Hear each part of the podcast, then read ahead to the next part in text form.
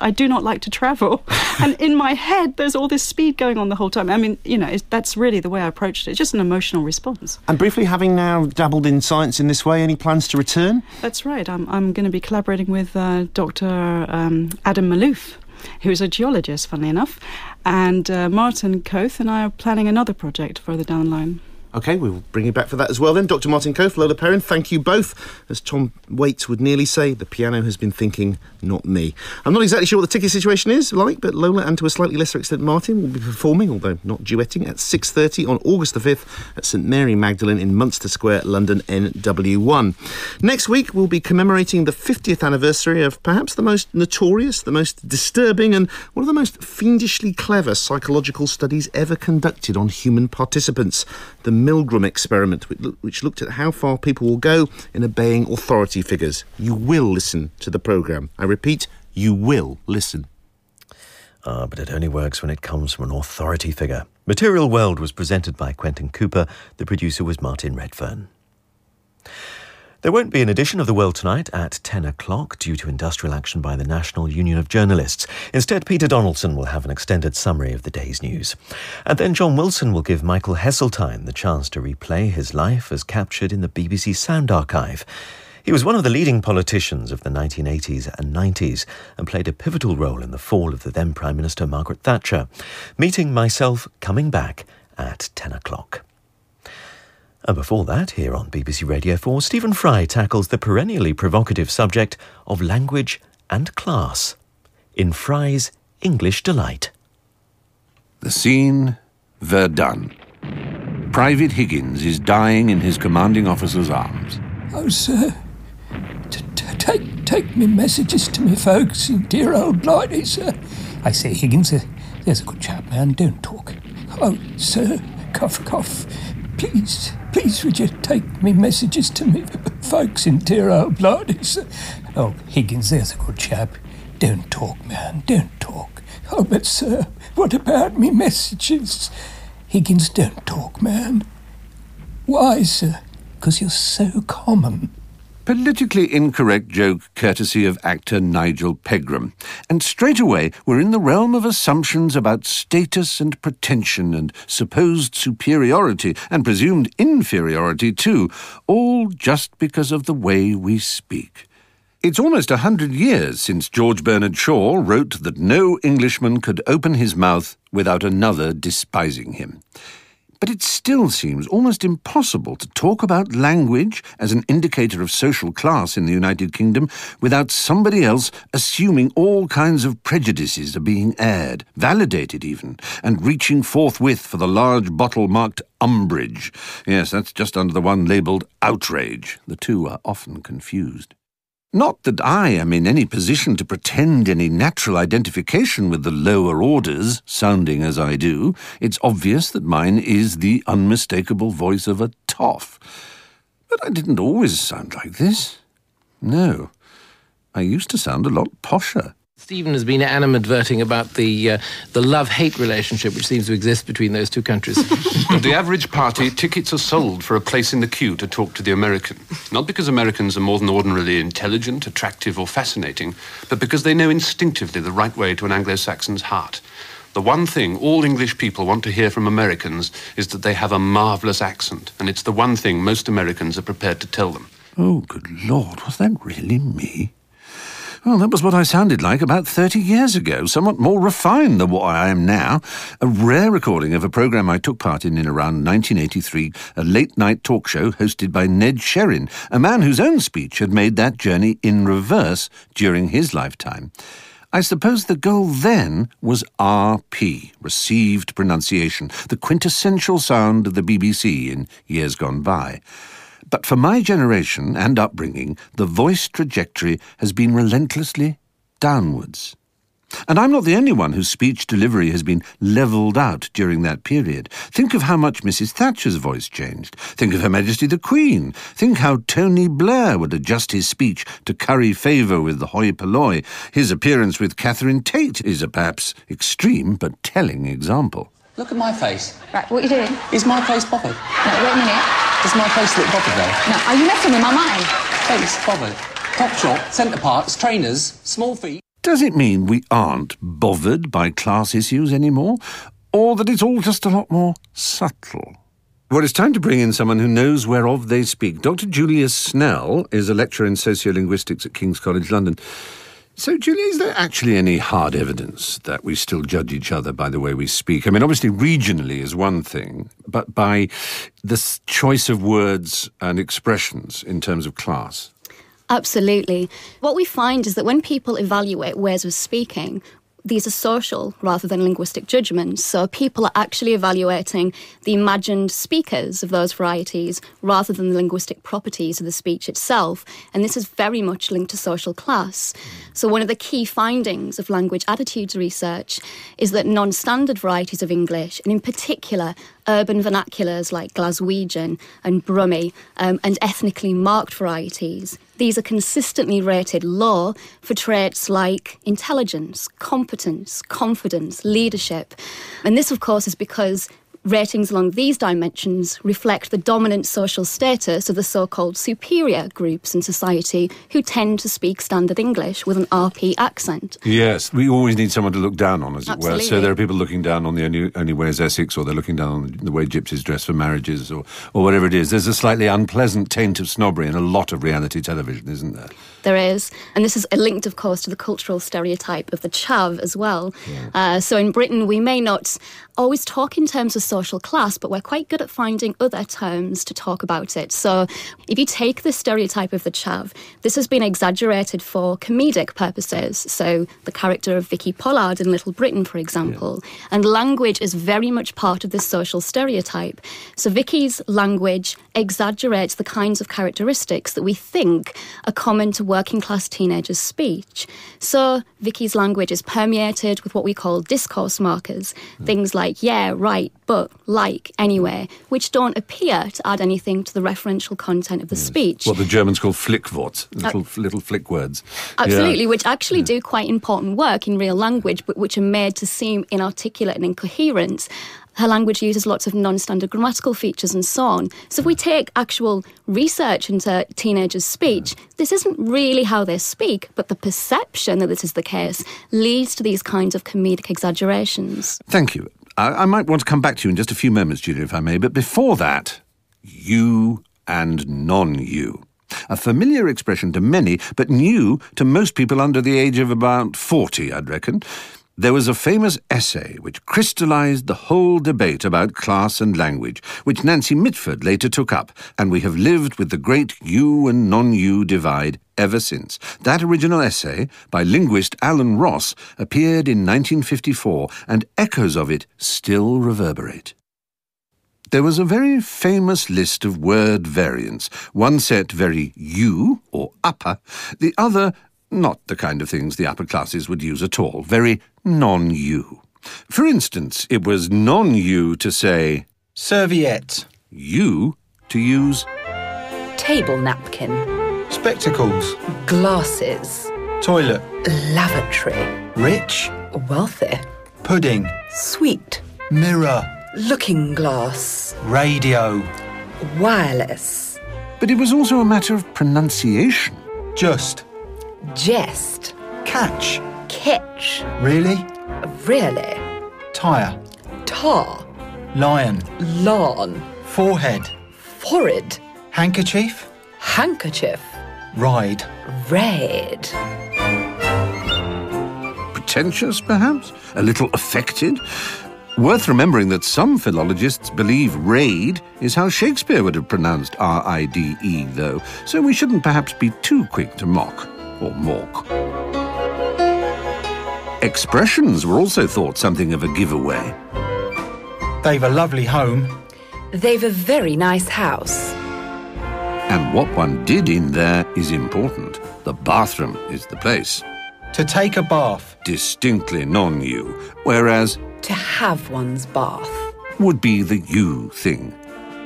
Manners, of course, are a minefield. Pleased to meet you. Was viewed as a frequent non-you response to the greeting. How do you do? You speakers were expected just to repeat the greeting. How do you do? And to reply to the greeting. How do you do? With. Quite well, thank you. Was definitely non-you.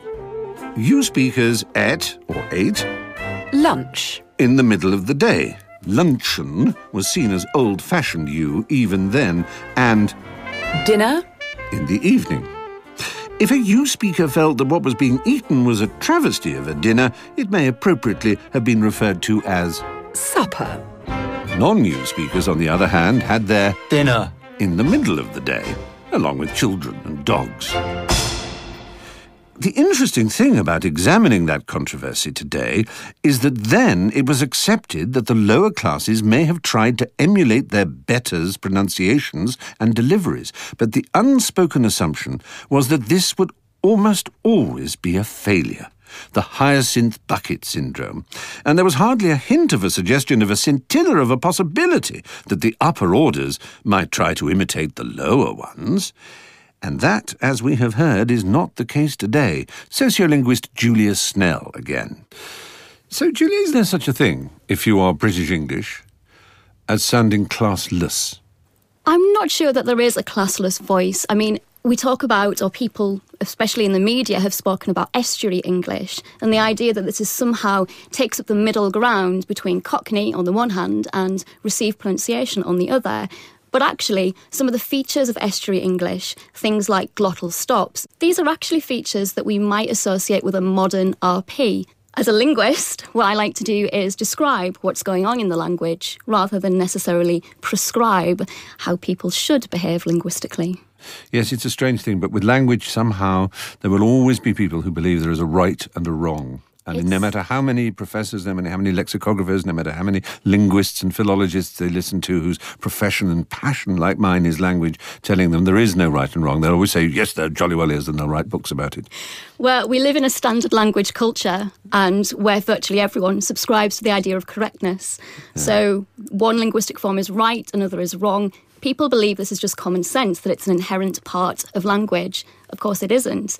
As speakers, we confer prestige onto linguistic varieties, yes, and we tend to confer prestige onto those varieties considered to be associated with the higher social classes. And has the wheel come full circle now? Should I, if I wanted myself to be more successful as a broadcaster, should I, like Tony Blair or David Cameron, should I soften the slightly obvious public school articulations that come out of my mouth and sort of, look, now, listen, come on, you know, sort of a little bit more like that, those glottal stops that Tony Blair was fond of doing. Should I do that? Well, I think you're right that received pronunciation is perhaps evaluated slightly differently today. So it has kind of negative connotations to do with elitism, exclusiveness, inaccessibility, which therefore some people modify the way they talk. And you mentioned Tony Blair, for example. So a politician can now modify their accent. They can throw in a few glottal stops in order to try and convince the electorate that actually they're not very upper class, they're really just one of us, and therefore they can talk on our behalf. But the public are pretty savvy, and often they will pick up on these performances and negatively evaluate them as inauthentic. So it's a very fine line to walk, I think. And I think perhaps if you started talking like that, Stephen, the public would smell a rat. I think they probably would. So the new hierarchies might not exactly resemble the old ones, but the new ones exist nonetheless. Victoria Mather writes the social stereotypes column in the Daily Telegraph, which neatly skewers the speech patterns of all kinds of social groups. Actually, her reading of sociolinguistic hierarchies might please you, Julia. It's bluntly anthropological. They have a code, of course, which is all about where you went to school. The upper classes have this code because it's tribal, and everything that human beings do is tribal. So it doesn't actually matter whether you went to Whatnot Comprehensive or you went to Eton, you will have a tribal network imprint. I don't think any longer people say, as they would do in sort of Lady Bracknell tones, when you bring a girlfriend or a boyfriend home, do we know her people? I don't know that that happens all that much. What do they talk about in this quaint, exclusive manner of theirs? The chaps talk about football. And, of course, they talk about golf, which used to be Gove. But I think Gove's gone. I think Gove's gone off. My grandmother always used to refer to laundry as opposed to laundry. I rather like off, actually. But then Everybody talks about golf, whether you live in Sheffield or you live in Sandringham. It's just you belong to different clubs. So if you are a Rotarian in Sheffield, you're slightly unlikely to play at Swinley Forest. And most people who actually do belong to Swinley Forest say, oh, it's so marvellous, because you know when you play golf there, you can take the dogs as well. Let's not get into the animals aspects. Let's just keep to the human pedigrees. Born into it, right? Education. First it's the prep school, then the public school. What do they do after finishing school? They don't go to finishing school any longer. That's all over. They do go to university and they read binge drinking just like everybody else. So that's... and they party very hard. Party, party, party, party, party. The upper echelons are beginning to sound rather disconcertingly like everybody else. What's the point of an aristocracy if all they can perform are lowest common denominator antics? At least they have better names than the rest of the nation. The age of the double-barrelled name is really rather faded. I mean, you think of Ranulph, Thistleton, Wickham, Fiennes, but he sort of seems to have come down to Ran Fiennes. I don't think it's very smart to be triple or double-barrelled.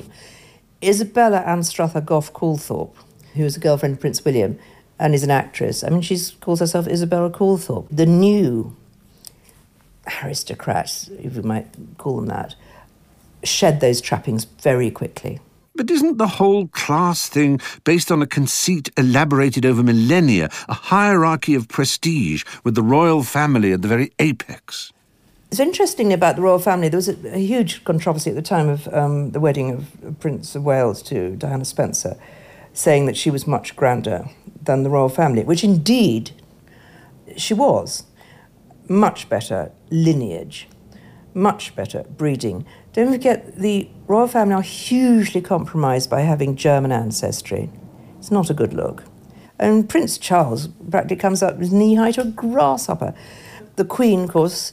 bless her. I mean, we never want her to die, and we think she's absolutely wonderful and couldn't be better in any possible way.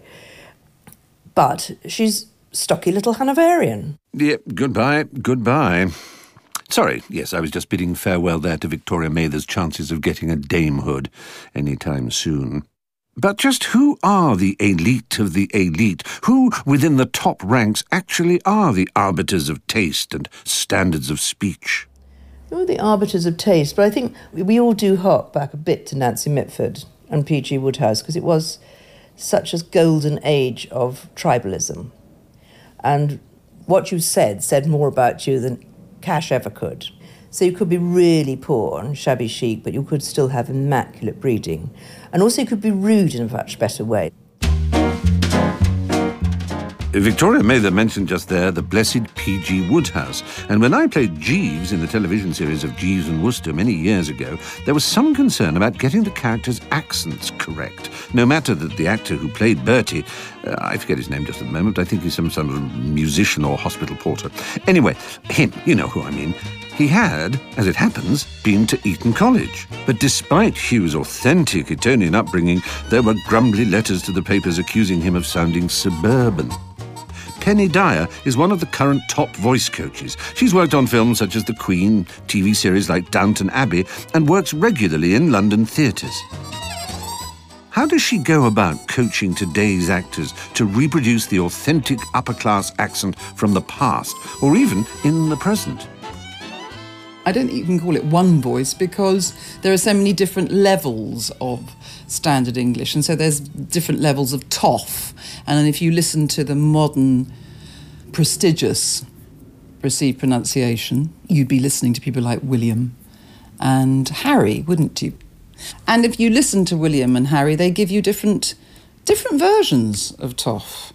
You can still hear this sort of very dark sound often. You often, that feeling of space inside the mouth, which sort of says something about size of space in which they've possibly grown up in. The more up the social ranks you went, the more likely you were to actually grow up in a house that was large.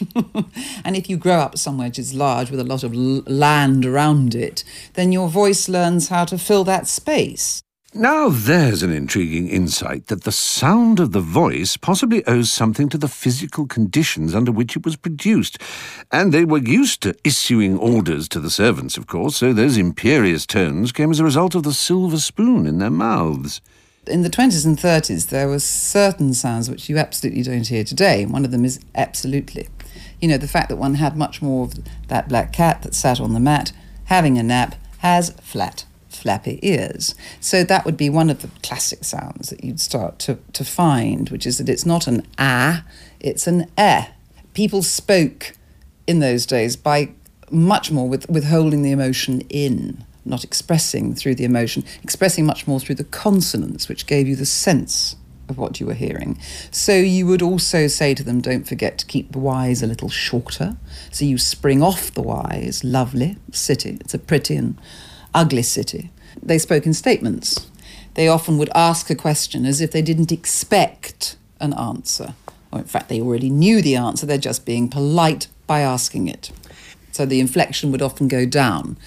So did you have a good holiday? I know you had a good holiday, but I'm going to ask you anyway. And you'd certainly have to slap down the rising inflection. And you'd be saying to them, don't forget, of course, in those days, they used their L's and they used more T because the T is like an emotional weapon. It's very useful. Sometimes it's good to say you're late. And sometimes it's good to say you're late. Certainly in those days, they wouldn't have said you're late. That would be too modern. But even in the 20s and 30s, the barriers could be modishly porous. I mean, it used to be the East End and the West End, didn't it? And one would ape the other, and hence why gel went from being gel down the East End to gel in the West End. And they sort of dropped it and picked it up and picked it up and dropped it, depending on what was fashionable. Now, it's more fashionable to talk down, to sound cool, to drop our T's, to generally let the vowel sounds slop around in the bottom of our pants. There's always been a hierarchy of accents, but that becomes more and more a thing of the past as accents actually begin to, in some respects, not in all respects, homogenise and come together, you know, as communication leaps around so quickly. Because language is shifting so fast, I would say finding the sound of 50 years ago seems more like finding the sound of 100 years ago these days. Perhaps the trouble with this old debate is that these issues always seem to be ventilated in a metropolitan context. They take on a very different hue if seen from elsewhere.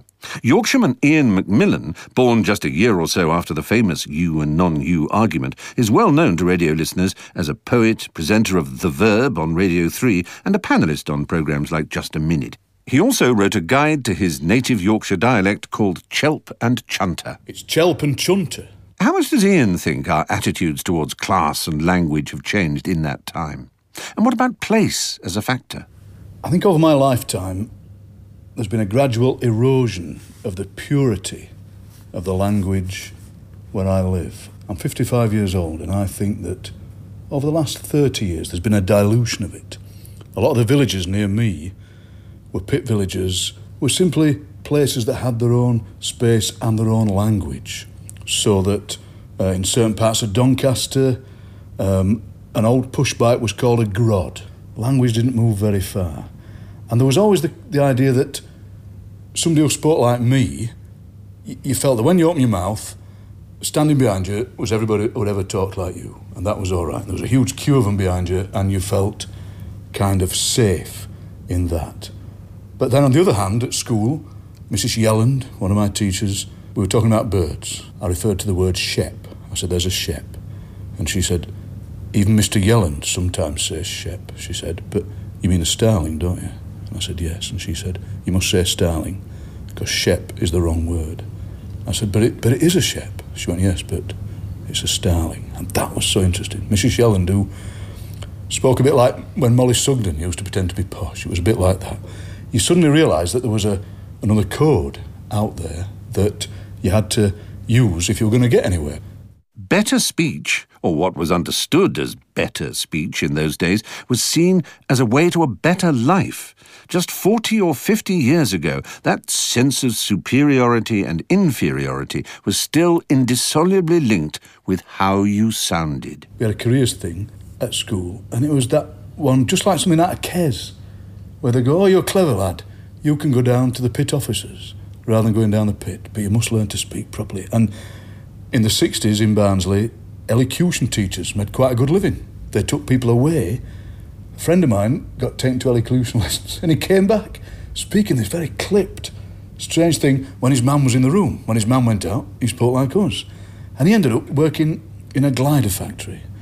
And I thought, isn't that interesting? There's the height of something. Somehow, in my poetic way, I thought his language soars. His language soars like the gliders he makes. And I've been thinking about this a lot, and I think it's only in the last 4 or 5 years, I think, that I've been able to say the word lunch without inverted commas.